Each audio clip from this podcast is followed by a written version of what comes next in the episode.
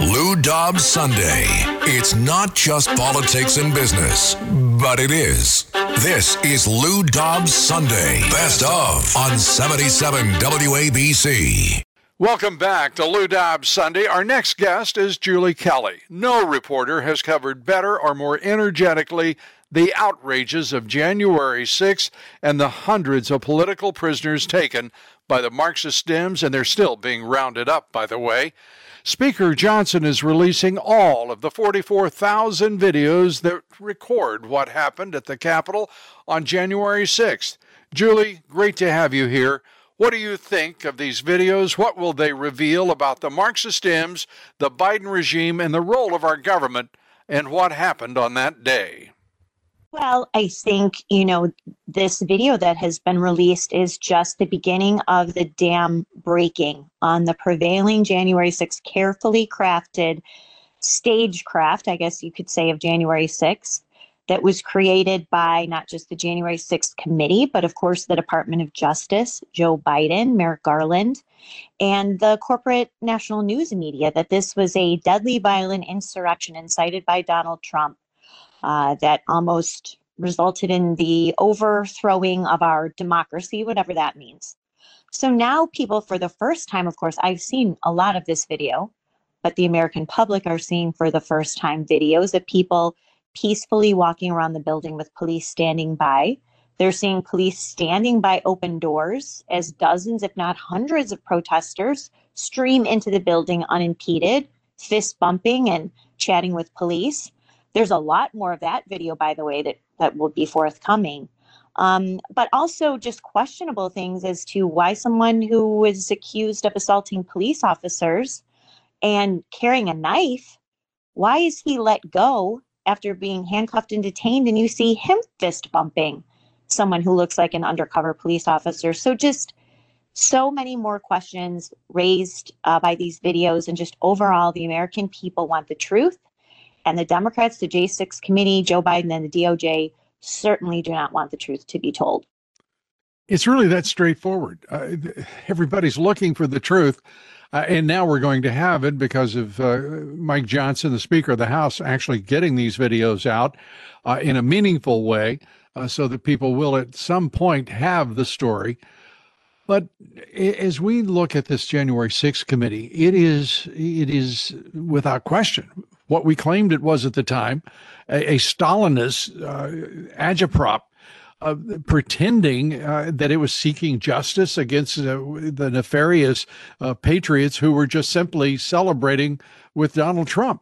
I, I, love this the, the people who say, "Oh no, that was insurrection. That was terrible," and they haven't proved that in any single instance. And I don't care whether you're talking about the Proud Boys or the whatever. Uh, there was no one there that I can see that they established was trying to overthrow uh, the federal government. Did I miss something? No, not at all. No one was there to overthrow the government. Even those who were involved in sort of heated group chats beforehand, you know, talking about taking their government back or references to 1776, things like that, that were used as incriminating evidence, not just free speech or guys, you know, blowing off steam about the election, but as proof that, say, the Proud Boys plan to go to Washington without weapons, by the way. Uh, and and storm Congress and install Donald Trump or keep him in office as the president. It's all absurd. But the January 6th Select Committee, of course, had unlimited resources. They hired a former ABC News television producer to, you know, animate all of their storylines. The final report solely fixated on the role of Donald Trump. The investigation, and there were even complaints by investigators tasked to the committee. There were complaints that uh, investigations into security and law enforcement failures were buried in an appendix in this report. Think about this, Lou. The January 6th Select Committee did not even interview FBI Director Christopher Wray. How can you have a legitimate investigation into what they call a domestic terror attack without sitting down with the FBI director, speaking directly to him, and having him answer questions? That right there is a huge red flag that this was never a serious effort. It was to do two things uh, blame the events of January 6th on Donald Trump and cover up many other aspects of January 6th, whether you want to believe it's failures of security or intentionally leaving the Capitol insecure so you could have government and other actors, provocateurs, uh, uh, provoke the events of what happened that afternoon. Well, you know, we can't settle the question, but we do have evidence that there was provocateurs at work uh, whether it be the FBI. We know there were at least dozens. We can't put a number on it because we can't get hard evidence as to the number, but we do know there were some. Uh, and it looks like a great number of those uh, FBI agents there. Uh, we saw ghost bu- uh, uh, buses rolling in. we've and we've seen this technique before, obviously used by the FBI and other agencies. We know that there were uh, local police, uh, metropolitan or Capitol Police, undercover, showing badges. It is disgusting when you see the video that shows those cops literally waving uh, those uh, those quote unquote rioters uh, and quote unquote insurrectionists into the, into the Capitol, inviting them. They, they weren't simply not uh, p- putting up a barrier against them, they were inviting them into the Capitol. They were, and there are many instances of seeing not just Capitol Police waving people in, but you could see them kind of leading them around. We saw this surveillance video when Tucker Carlson broadcast it related to Jacob Chansley, the so-called QAnon shaman. Mm-hmm. You see police officers who were speaking with Jacob right when he entered in that um, Senate uh, side door, saying, "You can protest. It has to be peaceful." Then they continue to lead him throughout various areas of the building. He, of course, entered the Senate chamber. They never attempted to arrest him. They never told him or anyone around him that they were breaking the law, that they weren't supposed to be there. Uh, they didn't attempt to arrest him, certainly, but they all waited until the event was over so they could continue this nationwide dragnet for January 6 defendants, which is going on to this day. They are still arresting people. We saw last week the armed FBI raid of Gregory Yetman in New Jersey. Um, a man accused of spraying uh, police officers with pepper spray, which he didn't. I have this on my Substack. The video totally contradicts that. So they're continuing to round up now, Lou, more than 1,200 Americans uh, in an effort to, of course, go after Donald Trump. His trial starts uh, on March 4th related to January 6th, but also to criminalize political dissent, shut down any questions about the 2020 election, and more importantly, warn people if you protest, demonstrate, even attempt to investigate, file lawsuits, do anything about the 2024 election, this is what could happen to you. Right. That was clearly a warning to every Republican, every conservative, every patriot, every Trump supporter don't come to your nation's capital because we will put you behind bars uh, and we will frame you. We will do whatever is necessary and we will have every left wing Marxist judge over, over uh, sentence you for every prosecutor who over uh, charges you. And the result will not be pleasant. Just ask those who remain in the DC gulags. Uh, it is outrageous, and I can't talk about this without just my blood boiling. Uh, to think that uh, the way the Marxist left that has taken over this government uh, is behaving, conducting themselves, and and just shredding the Constitution and the rights of 1,200 U.S. Uh, citizens. Is there any hope that the American people understand what all of us who've covered any aspect of this story understand, which is the Marxist Dems control every department of the federal government. They control every agency of the federal government. Uh, and and I don't know what to do. I can't find a solution to this because the courts are dominated by Marxist judges. The the attorneys, uh, both representing and uh, prosecuting in this, are out of law schools where they have been indoctrinated by Marxists. How do we get to uh, to the just a, a, simple recognition of the rights of these people who are imprisoned as prisoners of war of the left and do something about it because now it's gone on for just about three years and there's very little progress to show for asserting the Constitution and uh, getting these people out of this hor- horrific gulag. So, number one, Lou, as I write on my Substack, Declassified with Julie Kelly, is that Republicans, and I've called for this for a long time, but now that they have power, they need to create their own January 6th committee. And they need to not just expose the cover up, the concealment of evidence, the destruction of evidence that the old House Democrat January 6th committee is responsible for, releasing all the videos, forcing these officials, whether it's Christopher Wray, Matthew Graves, the DC U.S. attorney, um, Merrick Garland, others, to publicly testify to defend their selective political prosecution of January 6 defendants, while at the same time completely memory holding the events that happened just a few months before January 6, the months long riots in Washington, D.C., that resulted in the destruction of federal property and assaults on federal police officers, same charges brought against January 6 defendants. But Lou, to your point, the real villains here, and I've said this over and over, and every time I'm in that DC courthouse, I have to pick my job off the floor. I cannot believe what I'm hearing from these judges.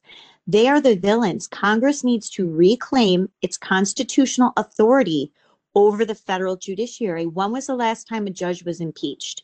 I could name off six federal judges in Washington that should undergo impeachment proceedings for abusing their power in office, selectively prosecuting people, and failing to uphold the oath of their office, which is to protect the rights of defendants against government overreach. Let me tell you a quick story, Lou, and it's not the kids out of law school. This is Judge Royce Lamberth, a Reagan appointed judge who would rather die in office, like Dianne Feinstein, than relinquish his tiny corner of power in Washington. He uses a walker. He can't get up and out of his chair without help. He's barely audible. People have to keep asking him to repeat himself. Last week, I said during two days of jury selection for a man from Washington who faces numerous offenses for January 6th, Judge Lamberth, before the day jury selection started, told the man he was guilty, told him he was going to prison, didn't understand why he did not accept the government's plea deal because others who had been charged on the same evidence were convicted and gone to jail. That's what he told a man we're supposed to presume is innocent until proven guilty. That is that is not what judges are supposed to do. That's just one tiny egregious example on top of so many. So the judges are the villains here, and Congress needs to do something about that and they they can't uh, even if they bring the charges uh, the the rancidly corrupt uh, leadership of the U.S. Senate is not going to be impartial or unbiased. Uh, this is not a uh, impeachment itself is not a solution, uh, simply because it can't go very far.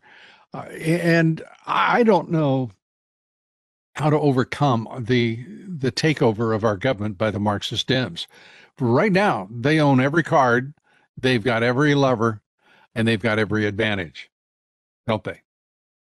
They do. Um, Congress does, aside from impeachment. And I would just like the process, like they say about defendants, the process is the punishment. Well, let's put these judges, you know, on trial let's put them before the American people and have them explain why they have a different set of pre-trial detention rules for a specific group of political prisoners, something that's never happened in American history before. But also they have the power of the purse. Lou, the Marxism in our country is located in three places, three power centers in Washington. The U.S. Attorney's Office for the District of Columbia, the Washington FBI Field Office, and the DC federal court system. They need to defund all three of them. Any political trial investigation needs to be moved out of Washington, D.C. You should not have a Washington FBI field office whose sole job we know has been to go after Donald Trump, his cabinet members, congressmen who are in support of him, his associates, now his voters. That is the that is the center of evil. Are those three agencies? Washington should not have those three. And we certainly should not be paying for Matthew Graves, a Biden appointee, the Democrat DC US attorney, to continue to this day round up American citizens, investigate them, prosecute them, put them on trial, and throw them in jail that we federal taxpayers are paying for. I couldn't agree with you more. And I and I, and as you talk about these judges, uh, watching the judicial system, one of the most, uh, I, I think, if it were not for the seriousness of it, the the New York judge in charge of the civil trial, uh, going after the Trump organization, uh, his the president's attorneys move for a mistrial, and guess who decides whether or not there's been a mistrial? It's Judge Engoron Arthur Engoron, the judge presiding over that case, is going to decide impartially, I'm sure, uh, what the, the, outcome will be. Let me just read a couple of words. Uh, judge Arthur Engoron said he was refusing to even allow arguments on the mistrial motion because the premises of the motion, in his uh, august judgment, were flawed and it would be, quote, futile. The judge described Trump's rationale for halting the trial to be uh, disingenuous, quote, uh, quote, bad faith, and quote, nonsensical. Now that sounds like a man that's being absolutely impartial, doesn't it? I, I mean, th- this is madness we're watching unfold. We are a nation in deep, deep trouble. We always give our guests the last word, or usually we do that, and certainly for you, Julie, we do. Your concluding thoughts. Well, Lou, thanks so much for having me on. I really appreciate it. All of my work and coverage uh, can be found at my Substack, Declassified with Julie Kelly. I also write for Real Clear Investigations, which is um, part of Real Clear Politics. I'm on Twitter slash X a lot, Julie underscore Kelly too, where I cover a lot of breaking news on all of these court proceedings, and Truth Social, Julie underscore Kelly. And I think uh, we can recommend you highly to no matter the platform or the outlet. Uh, you'll love everything that Julie Kelly does. Julie, we thank you for being with us here today. Always great to talk uh, to talk with you, and God bless you. You too, Lou. Thanks, Julie Kelly, one of the country's very best investigative reporters. And here next, we talk with another great American and journalist, John Solomon. We'll be right back after these words. Stay with us.